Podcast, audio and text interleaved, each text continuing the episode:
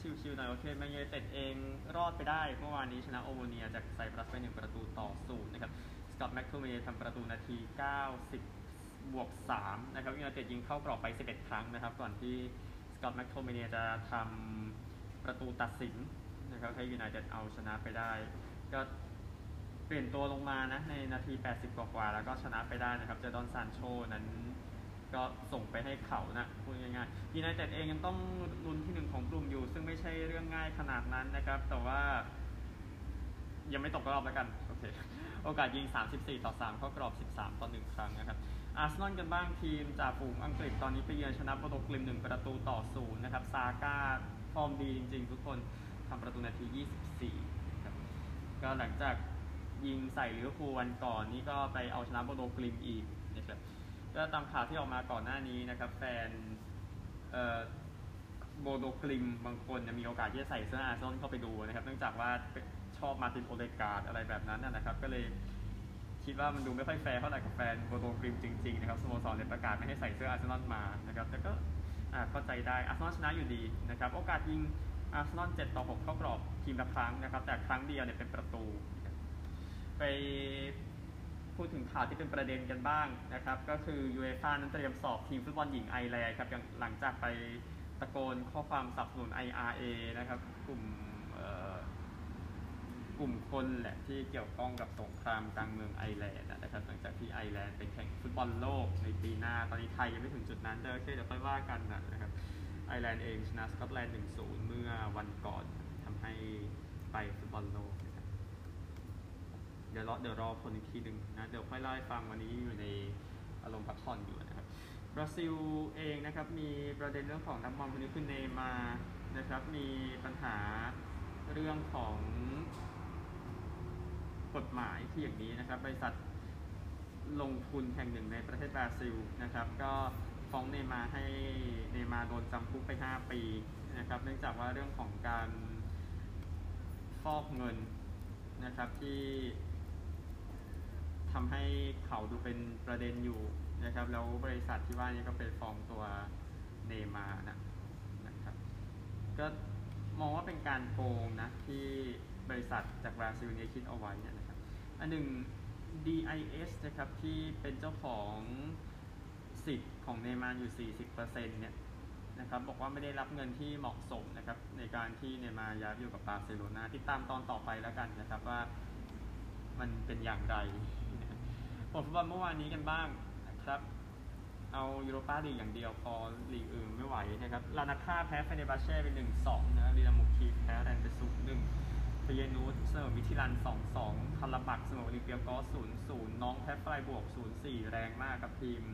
รุนแชมป์นะครับผมเยอรมนีไฟรบวร์กเบติสเสมอโรม่า1-1แซงชิลลัวส์ เสมอบราก้า3-3บริเวณหน้าของบราก้าครับยิง 3 ประตูนะครับยูนิโอนก็ได้ประตูท้ายเกมอีกแล้วนะครับชนะมันเมอร์1-0 1-0เหมือนกันในตอนที่ไปเยือนก่อนหน้านี้นะครับเฟเรนซ์วารอสชนะเรดสตาร์2-1 ลาซิโอเสมอสตวร์มกราซ2-2ลูโดโกเรตส์ชนะเฮชเจเค2-0 PSV ชนะซูริก5-0 แล้วก็เอ่อโซเซดาดนะยังนำกลุ่มอยู่ชนะเชริฟฟ์3-0ทรับซอนสปอร์ชนะโมนาโก4-0 นะครับ คอนเฟอเรนซ์ลีกข้ามแล้วกันครับยังเหลือข่าวกีฬาอื่นอีกหน่อยนะครับ ก่อนก่อนที่จะว่ากันมีคริกเก็ตสามเส้าอยู่นะระหว่างนิวซีแลนด์กับปากีสถานวันนี้เป็นตอนจบแล้วนะครับ ก่อนที่จะไปสู้ศึกชิงแชมป์โลกที่ออสเตรเลียไม่ไกลเท่าไหร่นะครับแล้วก็วันนี้มี 2020 นะ เกม 3 ออสเตรเลียกับอังกฤษ อังกฤษนำ2เกมต่อศูนย์เลยเกมเดียวนะครับ แต่ว่ามันหนึ่งเครื่องเนาะ แต่ถ้าออสเตรเลียแพ้อีกก็น่าจะทำให้คนไว้ใจประเทศตัวเองน้อยลงนั่นก็เรื่องหนึ่งนะครับคริกเก็ตหญิงชิงแชมป์เอเชียเมื่อวานอินเดียตีกับไทยในรอบรองชนะเลิศอินเดียตี 148 ไทยตี 74 นะครับก็อินเดียเข้ารอบไปส่วนศรีลังกาปากีสถานครับลุ้นกันจนถึงลูกสุดท้ายศรีลังกาตี 122 กับปากีสถานตี 121 นะครับศรีลังกาชนะแต้มเดียวรอบชิงพรุ่งนี้ครับข่าว อื่นๆ ยังมีนี่อีกก็คือ RFU นะครับ หรือว่าสมาคมรักบี้อังกฤษนั้นจะคุยกับรักบี้พรีเมียร์ชิพนะครับ หรือว่าทางลีก เนื่องจากว่ามีทีมหนึ่งแล้ที่มีปัญหาการเงินนะครับ จนโดนควบคุมกิจการก็คือเวฟนั่นเองนะครับ ก็นี่อยู่ 13 ทีมลีกอังกฤษโดนควบคุมกิจการไปแล้ว 2 ทีมครับ ดูแล้วเป็นสภาพลีกอังกฤษที่ดูไม่ดีหรอก อันนี้คือสิ่งที่เกิดขึ้นนะครับ ก็วาร์ฟเองนะครับ ก็เล่นในลีกสูงสุดมาระดับหนึ่งแล้วนะครับเป็นสมาชิกมาตลอดตั้งแต่ลีกอังกฤษเป็นอาชีพนะครับในยุคเอ่อ90นั่นนะครับ ก็ตามบูสเตอร์ไปนะที่การเงินมีปัญหาเหมือนกันนะครับเดี๋ยวติดตามว่าจะขยายอย่างไรต่อเรื่องของ RFU นะครับ มีรักบี้ข่าวหนึ่งนะผู้เล่นคนนี้จอร์จบริดจ์นะครับก็ออกจากทีมชาติแล้วหลังจากย้ายออกจากนิวซีแลนด์ไปได้กับมงต์เปลลิเย่ร์นะครับผู้เล่นวัย 27 ปีคนนี้นะครับไม่ติดทีมชาติเลยในปี 2022 นะครับ ดังนั้นก็เลยหนีออกไปจากนิวซีแลนด์ก็ออกจากการเล่นทีมชาติไปรักบี้มันจะซับซ้อนตรงนี้ซะหน่อยนะครับก็เล่นกันในขันชิงแชมป์โลกทั้งหมด 4 เกมด้วยกันสำหรับทางบริดจ์เมื่อปี 2019 นะครับก็เขาอยู่กับ Crusaders นะ ที่เป็นทีมในตำนานของนิวซีแลนด์เขานะครับ แต่ว่าตอนนี้ไปหาเงินในประเทศอื่นบ้าง สำหรับช่อง Fox เองนะครับช่องกีฬาดังของสหรัฐที่จะถ่ายทอดสดฟุตบอลโลกนะครับ บอกว่าจะพยายามไม่พูดเรื่องประเด็นสิทธิมนุษย์สิทธิแรงงานแต่ในกาตาร์นะครับก็ไปด้วยกันกับการที่จะไม่พูดถึงเรื่องของรัสเซียนะในการแข่งขันฟุตบอลโลกครั้งที่แล้วนะครับ ก็มองว่าเพื่อไม่สร้างปัญหามั้งอะไรแบบนั้นนะครับ คงไม่ได้มีประเด็นเท่าไหร่นะครับ ขอกอล์ฟสักนิดนึงกอล์ฟเมื่อวาน นะครับโซโซแชมเปี้ยนชิพที่สนามแอคคอร์เดียที่เมืองชิบะประเทศญี่ปุ่นนะครับแอนดรูว์พุตนัมนำอยู่นะครับในเวลานี้ที่6อันเดอร์พาร์มิเจลดามเมนแล้วก็อีกหลายคนตามอยู่ 2 สโตรกนะครับ LPGA เองในสัปดาห์นี้นะครับไม่มีนะเดี๋ยวเดี๋ยวเดี๋ยวมีรายการในเอเชียในสัปดาห์หน้าค่อยว่ากันนะครับโอเคเดี๋ยวไปกันที่สหรัฐกันครับ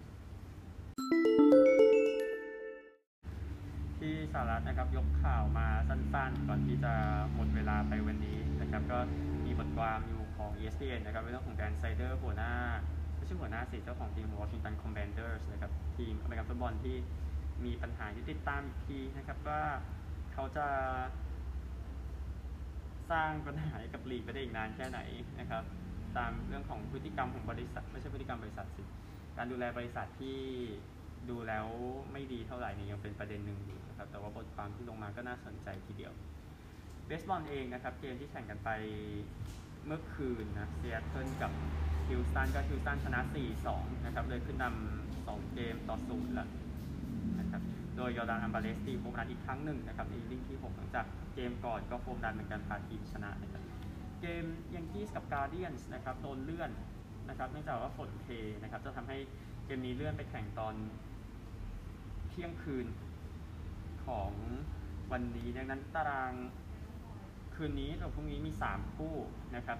ฟิลาเดลเฟียจะรับแอตแลนตาในเกมที่ 3 ตอนตีสามครึ่ง แล้วก็ซานดิเอโกรับ LA ตอนเจ็ดโมงครึ่งก็เสมอกัน 1-1นะทั้ง 2 เกมนิวยอร์กนำครึ่งแรก1ต่อ0นะครับเรื่องนั้นค่อยว่ากัน NFL เองเกมที่จบไปเมื่อเช้านะครับเกือบหลับนะครับแต่ก็เข้มข้นแหละในเกมที่ Washington Commanders ไปเยือนชิคาโก Bears นะครับ ก็ครึ่งแรก Washington นำ3-0ครับ แล้วก็แบร์มาทำทัชดาวน์ตีขึ้นนำนะครับ ก่อนที่เออไบรอันโรบินสันนะครับจะจะวิ่งหนึ่งหลาทำทัชดาวน์ได้ให้กับวอชิงตันในควอเตอร์สุดท้ายเหลือ 7 นาทีกว่า เอาชนะไป 12 ต่อ 7 กับสำหรับวอชิงตันขึ้นไป 2-4 ครับ ชิคาโกที่แพ้ก็ลงไป 2-4 เช่นกัน วันนี้เบา ๆ นะครับพบกันใหม่พรุ่งนี้ สวัสดีครับ